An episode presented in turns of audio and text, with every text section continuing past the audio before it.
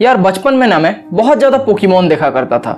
और आपको पता है पोकीमोन की सीरीज़ में मुझे एक्चुअल पोकीमोन से ज़्यादा अगर कुछ पसंद था तो वो था एस कैचम की डेडिकेशन उसका फोकस मतलब आप सोच कर देखिए कि एक बंदा है जो पूरी जी जान से लगा हुआ है पोकीमोन मास्टर बनने में। और दूसरी तरफ़ हम लोग हैं, जो किसी काम पर 15 मिनट से ज़्यादा फोकस नहीं कर पाते हैं।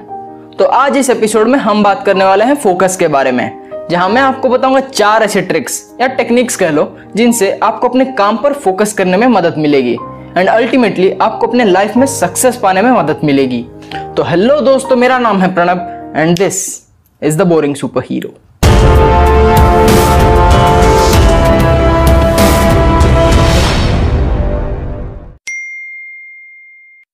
पता है, हम में से ज़्यादातर लोगों को एक चीज़ पर फोकस करने में प्रॉब्लम होती है। और इसके पीछे का एक बहुत बड़ा रीजन है कि हम लोग एक टाइम पर एक से ज़्यादा काम पर फोकस करने की कोशिश करते हैं, वो भी कॉन्सियसली हमें पढ़ाई भी करनी है, फिर बीच बीच में दोस्तों से बात भी करनी है सोशल मीडिया भी चेक करना है, और न जाने क्या क्या। एक बहुत ही फ़ेमस बुक है द वन थिंग जिसमें ऑथर कहते हैं कि we humans are not made for multitasking जिसका ये मतलब है कि हम इंसानों का शरीर और मन एक समय पर एक काम करने के लिए ही बना है, ना कि एक समय पर बहुत सारे काम।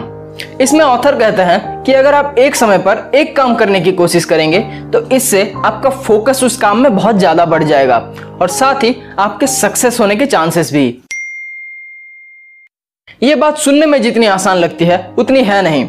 ज़्यादातर वक्त हम किसी को नो कहने से कतराते हैं, ताकि इससे उनकी फीलिंग्स हर्ट ना हो जाए।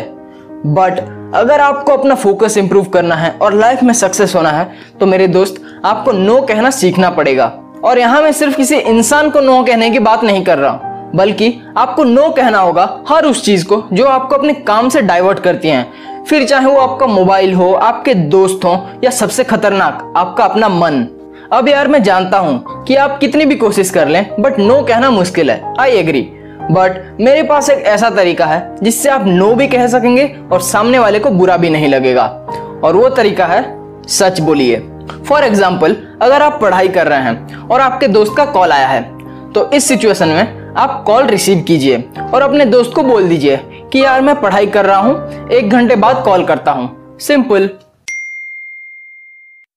ये बात सुनने में थोड़ी अजीब लगेगी बट आपकी फ़िज़िकल एक्टिविटीज़ आपके मेंटल एबिलिटीज को बढ़ा सकती हैं, सच में। सीधी बात करूँ तो अगर आपको अपना फोकस बढ़ाना है, अगर आपको अपना ब्रेन पावर बढ़ाना है तो आपको रोज कुछ ना कुछ फ़िज़िकल एक्टिविटीज़ करनी चाहिए। अब फ़िज़िकल एक्टिविटीज़ का मतलब ये नहीं कि आप आज से ही जिम जाना शुरू कर दीजिए और एक साथ 100-100 किलो के डंबल उठाइए। भाई ऐसा कुछ मत करना, क्योंकि इससे आप जाएँगे हॉस्पिटल और मैं अंदर हो जाऊँगा सो अलग। फ़िज़िकल एक्टिविटीज़ से मेरा मतलब है कि आप रोज कुछ ना कुछ थोड़ा सा ही सही बट अपने बॉडी को एक्टिव रखने के लिए कीजिए।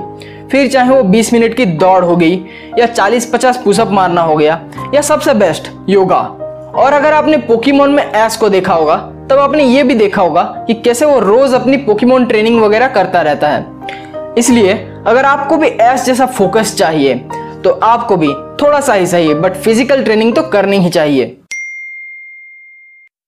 यार, मैं जानता हूँ कि पिछले तीनों पॉइंट्स ने आपको थोड़ा सा डरा दिया है बट फ़िक्र मत कीजिए, ये वाला पॉइंट आपको ज़रूर खुश कर देगा। मैंने कई बार कई लोगों को देखा है, एक काम को घंटों तक करते हुए जैसे कि एग्ज़ाम आने पर बच्चे आठ आठ, दस दस घंटे पढ़ने लगते हैं।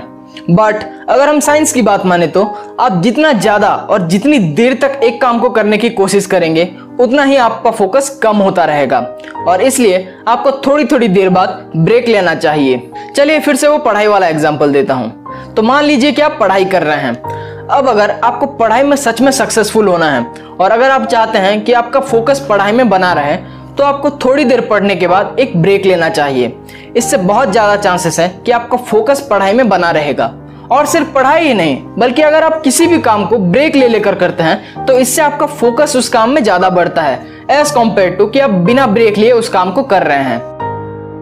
तो दोस्तों, ये थे चार ऐसे टेक्निक्स जिनसे आपको अपने काम पर फोकस करने में मदद मिलेगी।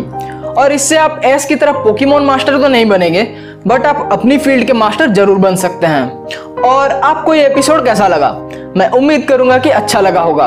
और अगर ये एपिसोड आपको अच्छा लगा तो प्लीज़ आप इसे दूसरों के साथ शेयर ज़रूर कीजिएगा। अगर आपका कोई और सवाल या सुझाव है तो वो आप मुझे ज़रूर बताइएगा। या तो कमेंट्स में, या मेरे इंस्टाग्राम पेज पर। तो अब मैं आपसे मिलूँगा अगले एपिसोड में। और तब तक के लिए अच्छा कंटेंट देखिए, उनसे लेसन सीखिए and be the boring super hero